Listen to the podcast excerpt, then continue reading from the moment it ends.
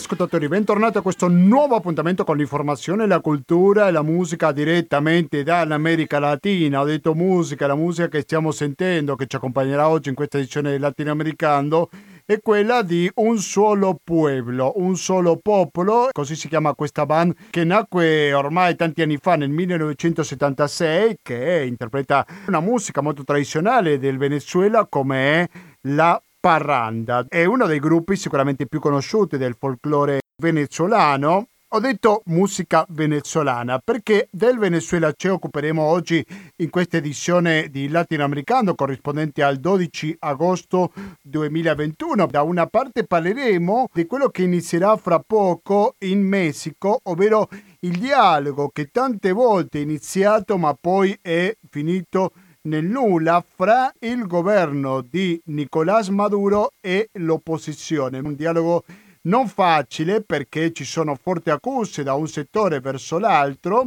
Da una parte si parla di una posizione che è sostenuta dagli Stati Uniti, da parte dell'opposizione si accusa il governo di Maduro di essere una vera e propria dittatura e di non garantire le libertà necessarie nel paese. Cercheremo di capire la complessità di questo evento. Non si tratta di dire ah, la posizione è brava e meno brava o lo stesso con il governo di Maduro, bensì si tratta di capire la complessità anche all'interno dell'opposizione, perché stiamo parlando di una posizione che storicamente è stata molto divisa al suo interno. Non possiamo parlare della stessa posizione da parte di Capriles, da parte di Juan Guaidó, l'autoproclamato presidente, da parte di López, quindi ci sono diversi leader che hanno una posizione diversa anche nei confronti del dialogo con il governo di Maduro. Guardando sull'Universal, che è uno dei quotidiani principali del Venezuela, parla di un politico molto importante come il caso di Tomás Guanipa, che ha presentato una denuncia a Juan Guaidó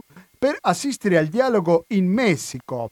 Questo politico rappresenterà il partito dell'opposizione Primero Justicia, primo la giustizia, nel negoziato che pronto inizierà in Messico. Proveremo a capire con un ospite molto gradito che fra poco avremo in diretta queste le implicanze di questo dialogo che si apre in Messico. Dunque sentiremo la musica ancora, sentiremo questa informazione che è molto difficile da trovare altrove, soprattutto se andiamo oltre i titoli, due o tre paragrafi, bensì se andiamo all'approfondimento che proveremo a fare in questa edizione.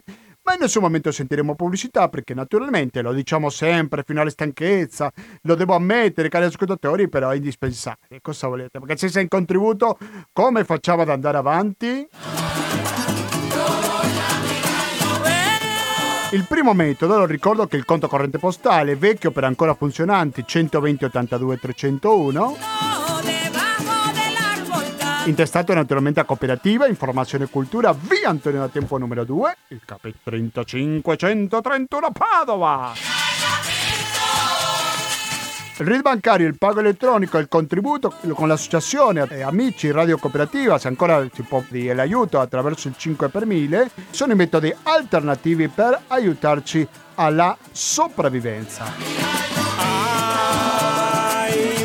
Per avere più informazioni su questo, mi raccomando, visitate il sito ufficiale di Radio Cooperativa, molto egregiamente gestito da Mario, che è il w w w punto radio cooperativa tutto attaccato punto org. Ripeto, w w w punto radio cooperativa punto org, sito interessantissimo per chiunque, ma soprattutto per gli ascoltatori di Radio Cooperativa.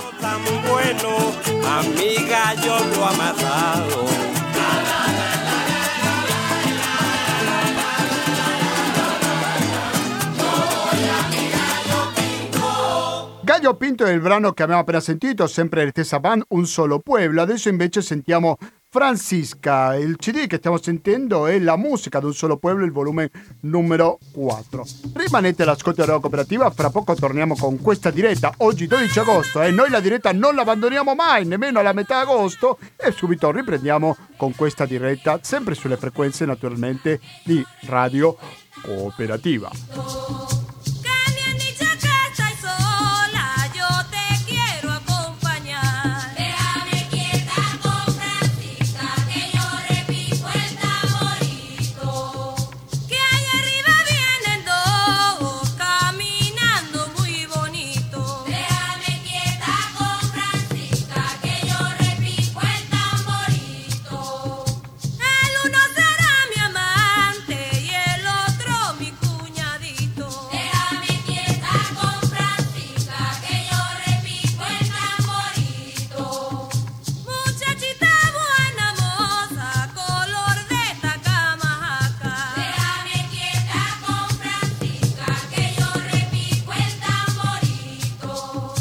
sempre in diretta oggi dodici agosto, sempre sulle frequenze di Radio Cooperativa, perché molte volte si dice no, agosto si riposa, agosto mese le ferie, sì, vabbè, siamo d'accordo, ma la realtà va avanti, non è che si ferma perché qualche milione di italiani va al mare, la realtà va avanti e andranno avanti fra poco i negoziati in Messico fra il governo di Nicolás Maduro e l'opposizione, molto divisa a questo governo, ma per avere qualche chiarimento in più è che in questo momento siamo in collegamento con un ricercatore, credo che così possiamo chiamarlo, d'origine venezuelana, che abita tanti anni in Italia, come il caso di Edgar Serrano. Edgar Serrano, buonasera e benvenuto a Radio Cooperativa. Eh, buonasera e grazie per l'invito, eh, anche se giustamente, come dicevi, siamo in periodo di ferie, comunque quando Radio Cooperativa chiama è impossibile dire di no. È impossibile dire di no, vabbè. Va bene, dai, dopo ti mando l'assegno, Edgar, ok? Va bene. Proviamo a fare i seri. Stavo dicendo prima in apertura agli ascoltatori di LatinoAmericando questo dialogo, abbiamo parlato di Tomás Guanipa, che è un politico che prende le distanze dal presidente autonominato Juan Guaidó. Ecco, con quale dialogo ci dobbiamo trovare se non esiste il rischio di altri dialoghi che sono aperti in passato che poi non hanno portato a nulla di concreto? Credo che l'ultimo è stato nel duemiladiciannove, ma dinanzi a quale dialogo siamo davanti, Edgar? Sì, eh, giustamente occorrerebbe ricordare i precedenti, eh, come dicevi, circa due anni fa, eh, circa tre anni fa si erano svolti dei colloqui con dei gruppi oppositori per tentare di in qualche modo gestire la situazione di violenza che c'era, di proteste e di incontrollabilità della situazione, eh, si era creato uno spazio di dialogo che però non ha portato i frutti. La Norvegia è stata una delle promotrici di quel dialogo lì, ma non ha portato i frutti che ci si aspettava, soprattutto per una questione: la grande dispersione dell'opposizione. Il pubblico che ci sta ascoltando deve sapere che noi abbiamo in questo momento all'incirca diciannove gruppi politici, comunque organizzazioni, movimenti, eh, strutture di, di opinione eh, no, che fanno parte della cosiddetta opposi- opposizione. Quindi c'è una debolezza da questo punto di vista e il governo non trova, diciamo così, dei referenti legittimati politicamente per portare avanti un dialogo serio, perché eh, i gruppi che si fanno avanti subiscono poi la pressione degli altri gruppi e gruppetti dell'opposizione che impediscono i passi avanti. Questi sono i precedenti. Adesso entriamo in una fase nuova eh, di apertura, eh, soprattutto perché è cambiato un contesto, cioè le elezioni negli Stati Uniti d'America, la vittoria di Joe Biden, quindi la uscita di scena di eh, Donald Trump, in qualche modo facilita anche questo processo.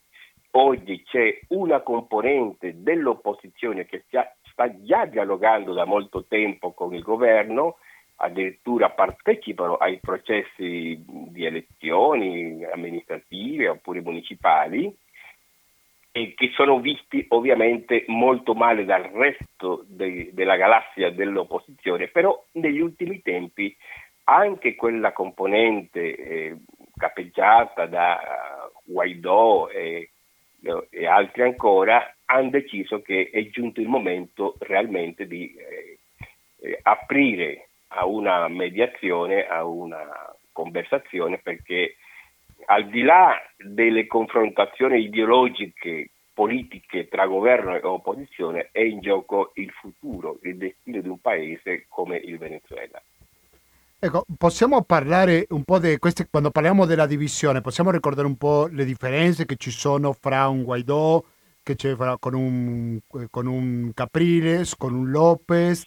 Ecco, quali sono e poi quale opposizione va a, a dialogare con il governo e quale la rifiuta, quale opposizione più radicale, se vogliamo, rifiuta qualsiasi possibilità di dialogo con Maduro?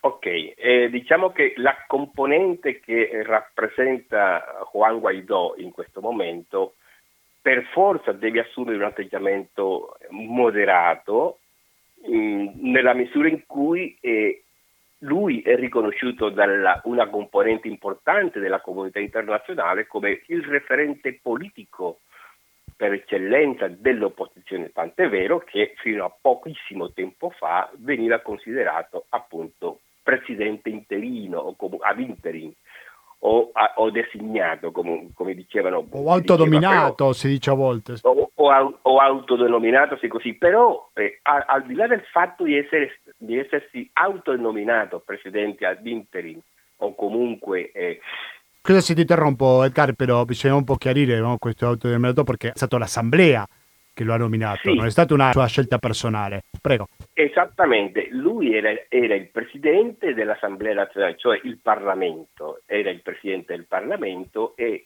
in un momento di crisi politica importantissima decise, in quanto presidente, di assumere lui un ruolo importante e si è auto, si è autodenominato presidente incaricato. Ha trovato l'appoggio di una componente importante della comunità internazionale, tra cui gli Stati Uniti d'America per prima, poi l'Unione Europea e poi altri cinquantadue paesi complessivamente, che lo riconoscevano come il presidente designato. E quindi diciamo che lui era il punto di riferimento per una com- importante componente della comunità internazionale. Però dopo che ci sono state le elezioni dell'Assemblea Nazionale, che loro non hanno partecipato, questo è stato l'errore dell'opposizione, quando c'è stata la, ci sono state le elezioni per appunto rinnovare le cariche dell'Assemblea Nazionale, l'opposizione si è astenuta. Ovviamente eh, questo è stato, diciamo così, una, una situazione che il governo eh, ha benedetto, perché alla fin fine gli unici che hanno partecipato sono stati loro e hanno vinto le elezioni. È stato un errore strategico della componente oppositora di non partecipare. Una volta decaduto Guaidó, la comunità internazionale non ha, non l'ha più riconosciuto come presidente incaricato.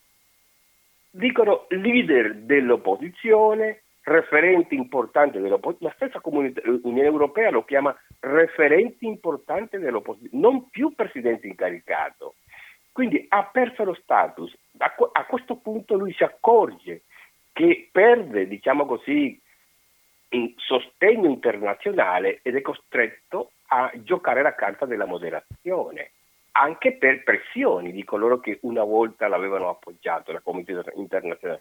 Adesso lui apre il dialogo, ma è la componente eh, rappresentata da lui soprattutto che sta... Mh, tramite alcuni eh, portavoci stanno portando avanti le condizioni per aprire formalmente un tavolo di negozi- un tavolo di negoziazione.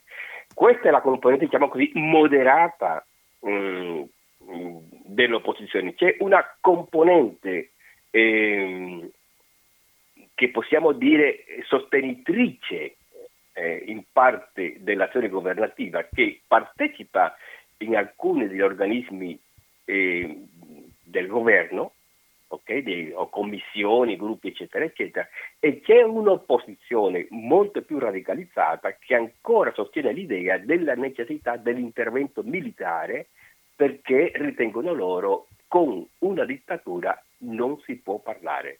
Certamente anche Guaidó continua a parlare di dittatura, però non ha Ha, ha lasciato, ha abbandonato il discorso della necessità dell'intervento militare.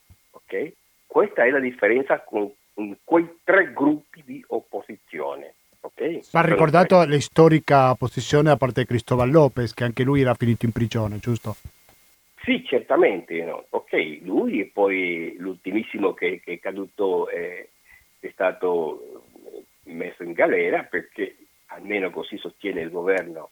Eh, è accusato di far parte di eh, un, un complotto mm, che ha tentato di uccidere il presidente, o aveva in, pia- in piano per uccidere il presidente lo scorso cinque luglio, la cosiddetta operazione Gedeon.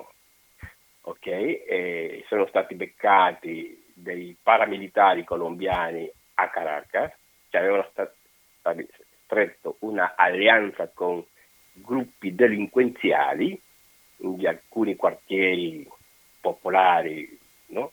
E, beh, sono stati beccati tutti, eh, si è scoperto il piano italiano, e quindi uno dei, atto, degli eh, autori intellettuali di questo, di questo tentativo è stato questo leader dell'opposizione Freddy Guevara, in questo momento in galera e sotto processo per questa situazione. Questo è più o meno il quadro, il quadro mh, di qual è la situazione di dialettica tra eh, governo o comunque posizione ufficiale e opposizione al governo attuale. Cercando di capire un po' meglio la posizione, prima ho detto Cristóbal, in realtà è Leopoldo, Leopoldo López, López, che è uno dei fondatori di Primero Justicia, no? Nell'anno duemila, ormai ha ventuno anni questo partito sì. politico, che l'ha fondato insieme a Capriles e Julio Borges. Prima stavo leggendo la notizia di un politico come Tomás Guanipa, che non l'ho detto prima, ma lui ha una carica molto importante perché non è niente meno che l'ambasciatore del Venezuela in Colombia, sì. per decisione di Juan Guaidó. E quindi una figura sicuramente importante, ma sempre rappresentando a questo partito politico, no? A Primero Justicia, che prende le distanze da parte di chi lo ha nominato. Sì, perché Giusto? giustamente, cioè dal momento che eh, Juan Guaidó perde lo status di presidente incaricato, cioè perde un sostegno importante da parte di una componente importante della comunità internazionale, coloro che allora lo sostenevano, che si rendono conto che il personaggio perde peso politico, cominciano ad abbandonarlo. Non è un caso che Guanipa, ambasciatore in Colombia, che è uno dei paesi con cui c'è una confrontazione costante, diplomatica e anche verbale, forte, no? E ritiene che a questo punto il referente non è più il, eh, eh, Juan Guaidó, soprattutto perché Guaidó decide in questo momento di dialogare con il governo. Per cui sì, sono cambiate le carte in tavola, diciamo. Completamente, per cui si sta sempre più disgregando eh, la componente eh, che si oppone al governo, perché si sta, si sta modificando il quadro della resistenza a, all'azione di governo.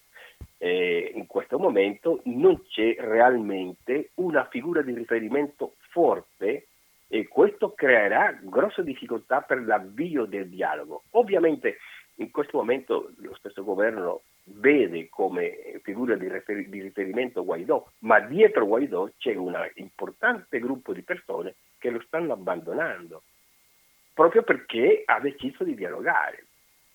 Okay? Eh sì. Quindi anche questo è un elemento che, eh, che gioca contro la possibilità di un risultato positivo, costruttivo.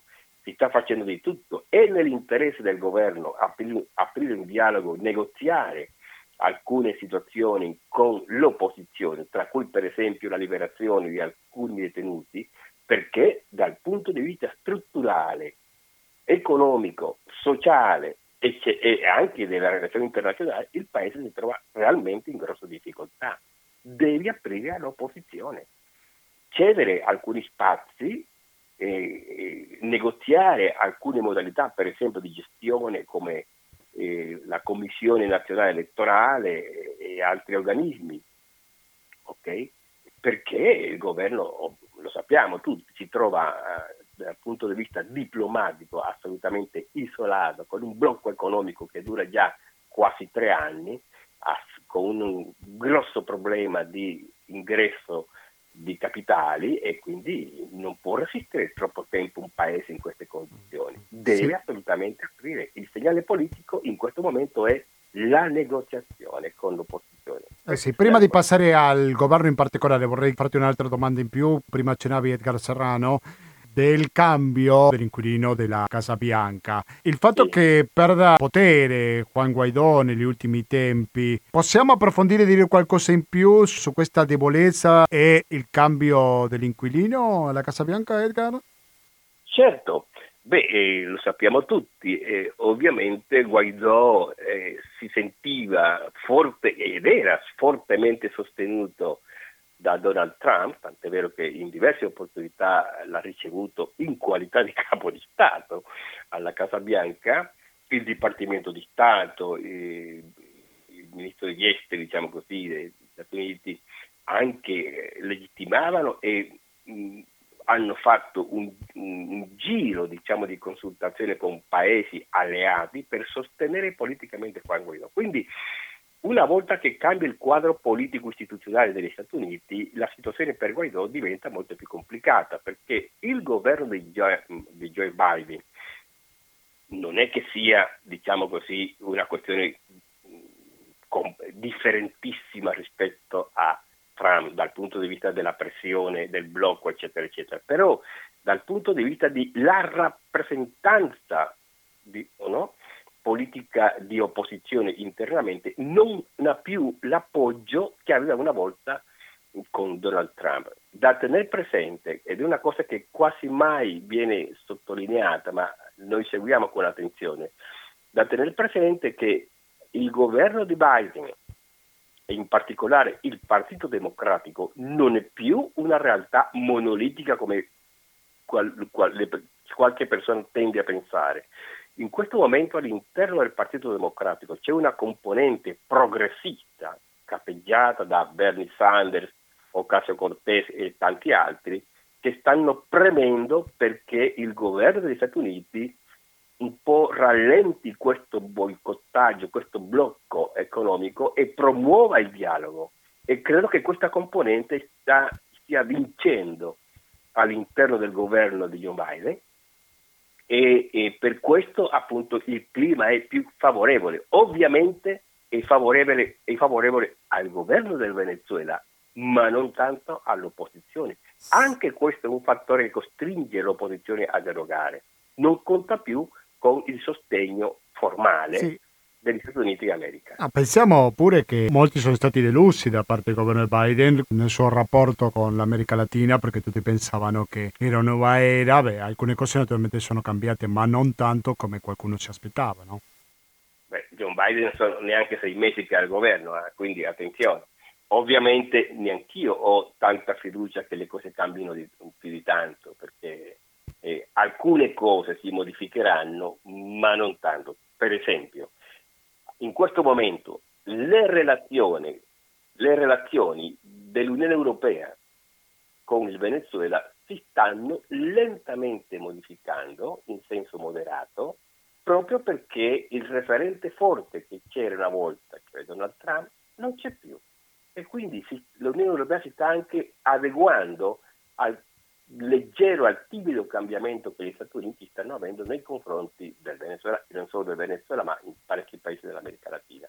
Ma teniamo presente che Biden governa da neanche sei mesi, ha un grosso problema geopolitico in Medio Oriente, in Asia, con la Cina, con la Russia, eccetera, eccetera. In questo momento l'ultimo dei problemi per John Biden è appunto la situazione in America Latina. Siamo realisti, siamo realisti con sì, questa sì. cosa. Sì, sì, sì. Molto chiaro. Allora, Edgar Serrano, tu hai qualche minuto di tempo? Possiamo fare una breve pausa musicale? Ah, ma certamente, aspetta. Ti ringrazio allora, allora perché dopo, fino adesso avevamo parlato dell'opposizione, giustamente, però vorrei parlare un po' di più sulle diverse anime che ci sono all'interno del governo di Maduro, delle diverse figure, spiego, perché Maduro naturalmente che non è da solo nel governo. Adesso sentiamo un altro brano che si chiama La Matica, sempre di Un Solo Pueblo. E rimanete all'ascolto della cooperativa, perché fra poco torniamo con questa diretta di questa trasmissione Radio Cooperativa dedicata interamente al Venezuela e al dialogo che si aprirà domani in Messico. La matica, nosotros vivimos bajo la matica.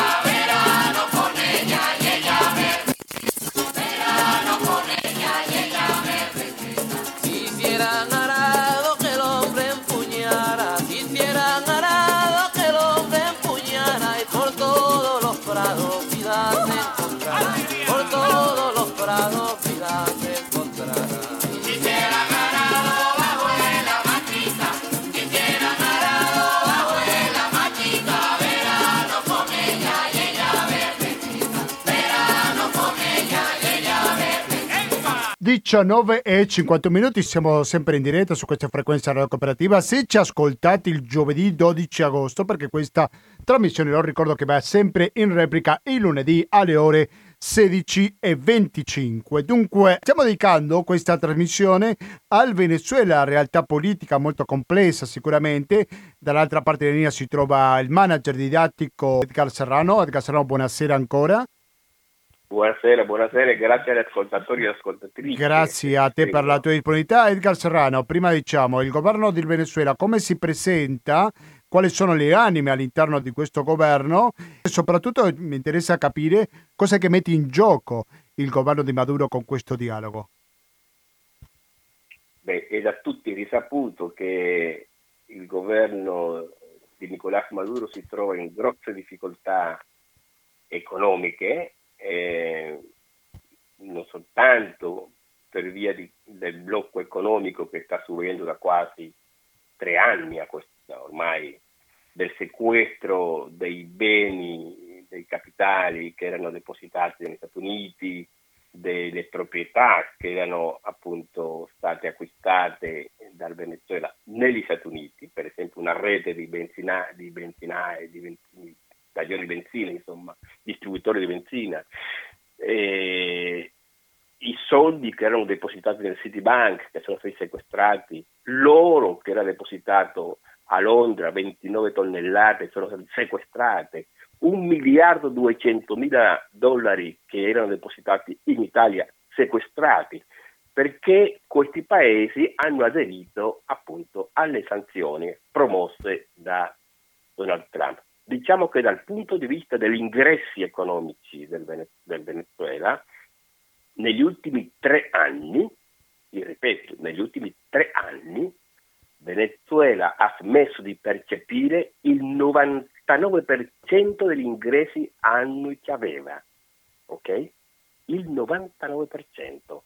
In questo momento il paese sopravvive grazie a un fattore estremamente interessante: le rimesse che i circa cinque milioni di venezuelani che sono scappati dalla crisi interna profonda mh, che vive il paese da quasi sei sette anni, beh, la, questa immensa quantità di connazionali che sono usciti, che si sono dispersi in tutta l'America Latina ma anche verso gli Stati Uniti, l'Europa, eccetera, beh, con le rimesse che queste persone inviano, più o meno l'economia sopravvive, ma il, lo Stato in quanto tale si trova in una situazione estremamente debole. Questo dalla prospettiva da, eh, economica. Dal punto di vista politico, anche questo ha creato una chiusura del governo e del partito di governo, ok, nei confronti di tutto ciò che potesse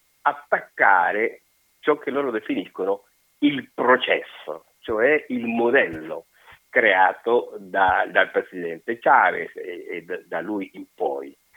Quindi la cosiddetta rivoluzione bolivariana e tutto questo. C'è stata una chiusura, una resistenza per tentare di mantenere il potere a tutti i costi e gestire una crisi così complicata. Ma ogni giorno la situazione diventa sempre più difficile. E all'interno del partito ci sono diverse figure che in qualche modo non, ha, non la pensano esattamente come il presidente, e ci sono alcuni, o, alcuni altri partiti che facevano parte della coalizione di governo, il Partito Comunista e tanti altri, che anche hanno cominciato un po' a prendere le distanze per via di questa chiusura, tant'è vero che nei momenti più potenti mh, della crisi, con, lo ricordiamo, due anni fa le grandi proteste popolari a Caracas con la quantità di morti da una parte e dall'altra, eh, con i saccheggi eccetera eccetera, beh, il governo aveva no, indurito molto l'agire nei confronti dell'opposizione, tant'è vero che è stato il periodo in cui tantissimi leader sono stati incarcerati.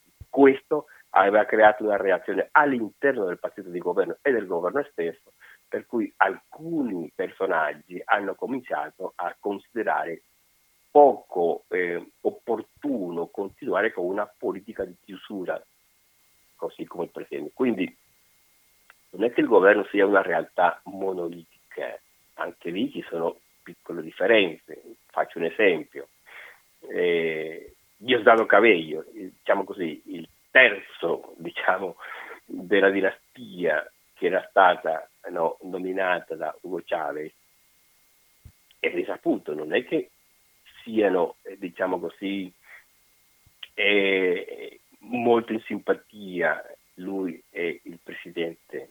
Ogni tanto mancano differenze di opinione, di, di valutazione della situazione, eccetera, eccetera. Quindi all'interno del partito tantissime, ci sono state anche delle epurazioni con personalità molto valide che sono state messe da parte, e quindi è, è, è, si è creato un nucleo duro, eh, composto soprattutto da Delcy Rodríguez, la viceministro, la vicepresidente, insomma, il ministro per la comunicazione Jorge Rodríguez, che è fratello di Delcy Rodríguez, e, e, il ministro della difesa e altri, altri, altri, il ministro degli esteri, ecco, sono coloro che stanno in questo momento rappresentando il nucleo duro del governo. Se poi andiamo a vedere le rappresentanze politiche del territorio, alcuni governatori sono leggermente un pochino più moderati. Quindi anche lì il partito non è che sia una realtà... No, eh, certamente così. Ci sono anche lì le differenze, come dava conto Edgar Serrano. Edgar, eh, io non posso chiederti sull'ultimo rapporto dell'Alto Commissariato delle Nazioni Unite per i diritti umani, perché poco tempo fa, per essere preciso il primo luglio di quest'anno, ha criticato duramente il governo venezuelano per la violazione dei diritti umani. Il governo venezuelano ha respinto queste accuse, ha qualificato come contenuto fallace ed evidenzia l'origine tendenziosa, questo virgolettato. Qual è la situazione dei diritti umani oggi in Venezuela, Edgar? Allora, eh, ovviamente è interesse del governo difendersi attaccando e ovviamente eh, caratterizzando questo rapporto Bachelet come un rapporto fazioso. La realtà è che ci sono stati parecchie persone eh, detenute, alcuni ancora senza una accusa formale, ma soltanto sospetti di, ok?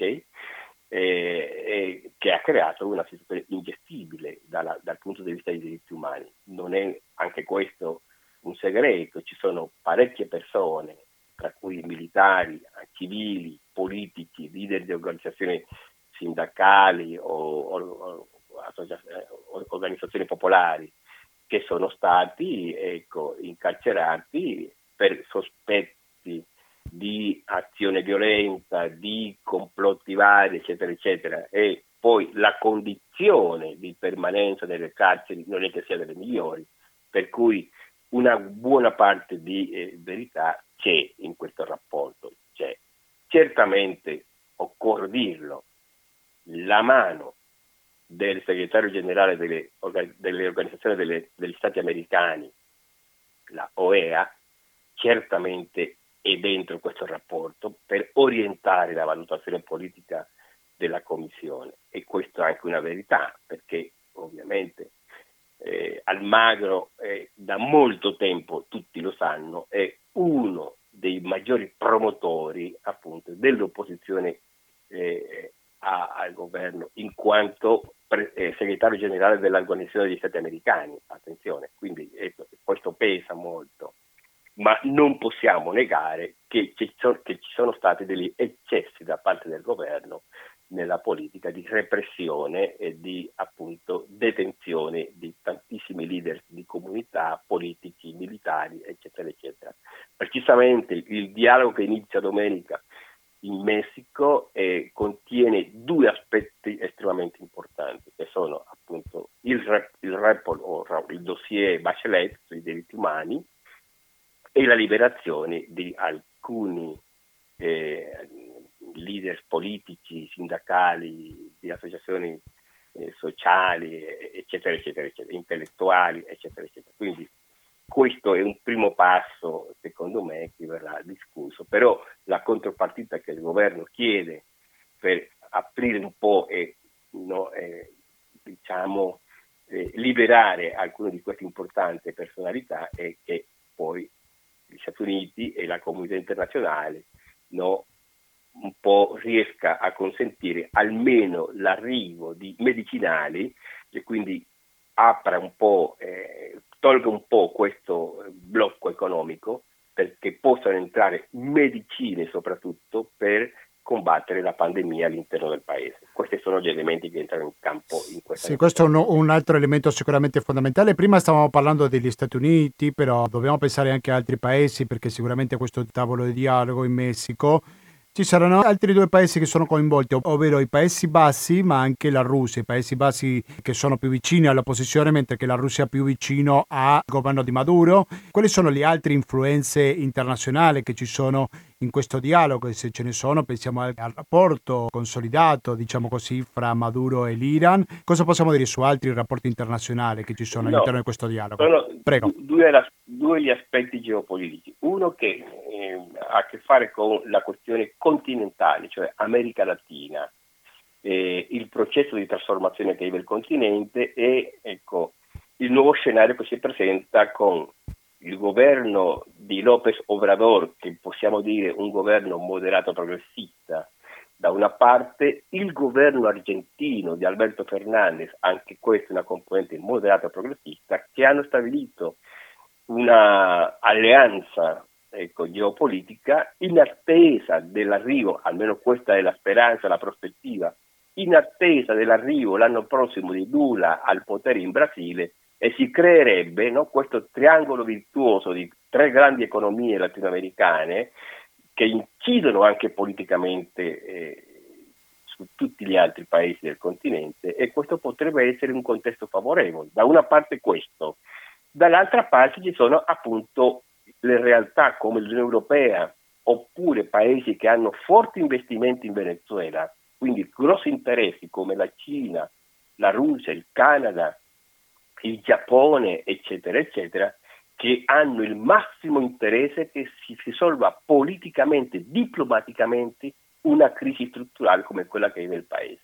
Questa è la situazione. Non è che la Russia va come osservatore in Messico perché rappresenta in qualche modo un'alleanza politica con il Venezuela. La Russia si presenta al tavolo o comunque favorisce questo dialogo perché ha e esposto economicamente in Venezuela con forti investimenti e con forti prestiti al paese, per cui è nell'interesse della Russia che questo si risolva per poter recuperare no, i, i soldi che ha prestato al paese e ovviamente garantire i suoi investimenti eh, nel paese stesso. La stessa cosa con la, con la Cina. Dell'Iran diciamo che è un problema secondario, anche perché l'Iran vive anche una situazione di, boicotta, di blocco economico, di sanzioni, e poi adesso c'è un presidente ultraconservatore che non vede di buon occhio eh, il governo di Maduro, per cui l'Iran è una situazione completamente no, eh, secondaria in questo momento. Non sono più gli alleati politici di una volta, ma soltanto sono partner economici dal momento che ambedue fanno parte dell'OPEC e basta. Okay? E mantenendoci sempre sull'ambito internazionale, Edgar, perché il Messico è stato scelto come sede di questo dialogo? Mi ricordo che altre edizioni di questo dialogo erano state in Norvegia, se non ricordo male, giusto? Certamente. Ma perché adesso il Messico? Beh, è stato lo stesso presidente López Obrador a proporre Messico come sede per l'inizio delle conversazioni. Attenzione, non è che Messico, non è detto che Messico sia il paese che porterà avanti tutta la fase di negoziazione. Come inizio, ok? Favorisce questa cosa, eh, è un segnale anche politico per il continente e per gli Stati Uniti. Attenzione. Per, e per gli Stati Uniti è un segnale importante. Mm, dopodiché io la cosa che posso ipotizzare è che il dialogo si sposti di nuovo verso appunto i Paesi Bassi. Mm, questo è un po' lo scenario che prevediamo possa accadere. Insomma. Prima di salutarci, Edgar Serrano, vorrei chiederti sull'aspetto elettorale. Cosa è successo domenica scorsa e cosa succederà il prossimo ventuno novembre? Eh, ti ringrazio per la domanda perché è una questione estremamente interessante. Dal momento che in Italia ovviamente il Venezuela non fa notizia se non quando ci sono queste violente manifestazioni di protesta eccetera eccetera, in Venezuela c'è sta, ci sono state eh, domenica scorsa le cosiddette primarie amministrative. cioè il prossimo ventuno novembre ci saranno le elezioni amministrative, verranno eletti i governatori e, gli, e i sindaci di diversi, di parecchi comuni, insomma, e di parecchie regioni nel, nel paese. Il partito di governo ha indetto le primarie per appunto scegliere i candidati che si presenteranno il prossimo ventuno novembre. Con grande sorpresa dell'opinione pubblica nazionale, continentale e per certi aspetti di alcuni canali internazionali, sono andati a votare cinque milioni di persone, cioè un paese che in questo momento ha il tasso di inflazione più alto al mondo. Ricordiamo il caso dello Zimbabwe, ecco, più o meno come quella, dove il paese vive un processo di dollarizzazione, cioè il dollaro sta sostituendo la moneta nazionale per via appunto di questa iperinflazione. Un paese stremato da una crisi profonda, da un blocco economico, dove scarseggia una serie di questioni, dove l'aiuto pubblico che c'era una volta mediante il sistema di sussidi, eccetera, è venuto meno per, per la scarsità di ingressi che ha, e comunque sono andati a votare cinque milioni di persone per eleggere i candidati. Quella è una questione che sorprende anche all'opposizione. Ricordami la popolazione totale del Venezuela. ventinove milioni di persone, okay? Compresi ovviamente i minorenni. I, gli aventi diritto sono all'incirca diciotto. Però il fatto che un governo la, la, che sì. viene...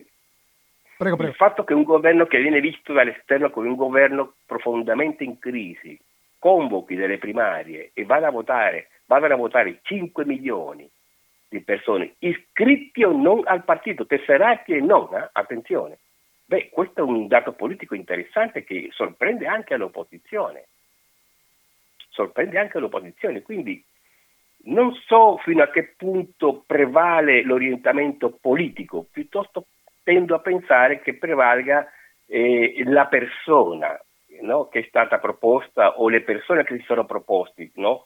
in questa eh, competizione elettorale. Quindi la gente tende a votare la persona al di là dell'appartenenza politica. Almeno questa è la chiave di lettura che faccio io, dal momento che anch'io sono stato sorpreso di vedere tanta gente che è andata a votare. Addirittura fino alle due di notte erano state aperte, no, le, i, seggi, no, i seggi elettorali, perché la fila di gente era così tale eh, che impressionava vedere quella gente alle due di notte votando, impressionava questa cosa. Ora, questo, il risultato qual è stato? Che all'incirca il sessanta per cento dei candidati che si erano proposti, che sono già governatori o sindaci, sono stati rieletti. Un quaranta per cento di questi sono, eh, han, han perso, cioè ha vinto il candidato o la candidata alternativa. E in questo momento c'è il dibattito perché lo statuto del partito, questo veramente è un paradosso, lo statuto del partito prevede che indipendentemente del risultato elettorale, in ultima istanza il partito, cioè la direzione nazionale, no, ha il potere di decidere chi sarà il candidato. Ed è un paradosso questa cosa, cioè tu chiami a primarie, vince una persona, poi la direzione nazionale decide no, non è la persona che ha vinto, ma una che mandiamo noi o che indichiamo noi. No, è un paradosso questa cosa. Quindi c'è un malcontento in quelle regioni dove il candidato ufficialista, sindaco o governatore, ha perso le elezioni perché appunto hanno, sono preoccupati gli elettori di quelle regioni che in ultima istanza la direzione nazionale del partito mandi un altro candidato, e questo potrebbe creare divisioni all'interno dell'elettorato e quindi no, la sconfitta elettorale alle prossime elezioni amministrative in quelle regioni. Eh? Perfetto. Ringrazio molto Edgar Serrano per la sua spiegazione, per il suo tempo, per la sua pazienza per spiegare questa situazione in Venezuela. Ci risentiremo prima dell'elezione del ventuno novembre, stiamo parlando di cento giorni, che se uno pensa non è che siano così tanti dopo tutto. Quindi certo. Grazie mille Edgar Serrano dell'Università di Padova e alla prossima. Grazie a te per appunto l'opportunità che mi hai conferito di spiegare un po' la situazione del mio paese al pubblico che segue Radio Cooperativa e in particolare il tuo programma. Grazie. Buonasera. Grazie mille, grazie, grazie mille Ciao. Edgar Serrano. Eh sì, ho dovuto salutare Edgar perché ormai sono le venti e dodici minuti e quindi questo vuol dire che è arrivato il momento di concludere con la puntata settecentonovantuno di Latinoamericano, però attenzione perché prima riceviamo una telefonata. Pronto alla cooperativa? Eh, ciao, scusa, sono Enrico. Ciao Enrico. Perché non, non sapevo che stavi chiudendo. Ma eh, dico, perché ci sono le sanzioni al Venezuela? No. Ma chi sono questi qui che si arrogano il diritto di, da, di mettere sanzioni a destra e a sinistra quando un popolo sceglie un governo che a loro non piace? Ma come si chiama questo? Eh? Eh sì. Dittatura. Si chiama dittatura addirittura non interna in uno Stato, ma verso gli altri Stati. Qua non bisognerebbe che tutti si coalizzassero e farla finita con questo popolo criminale, governi criminali, non popolo, questi governi criminali che comunque sono approvati dalla maggioranza di quel popolo, perché sono criminali mandati via dall'Europa. Grazie non Enrico. Tanti anni fa, non tanti anni fa. Okay. Buona giornata. Ciao. Buona serata.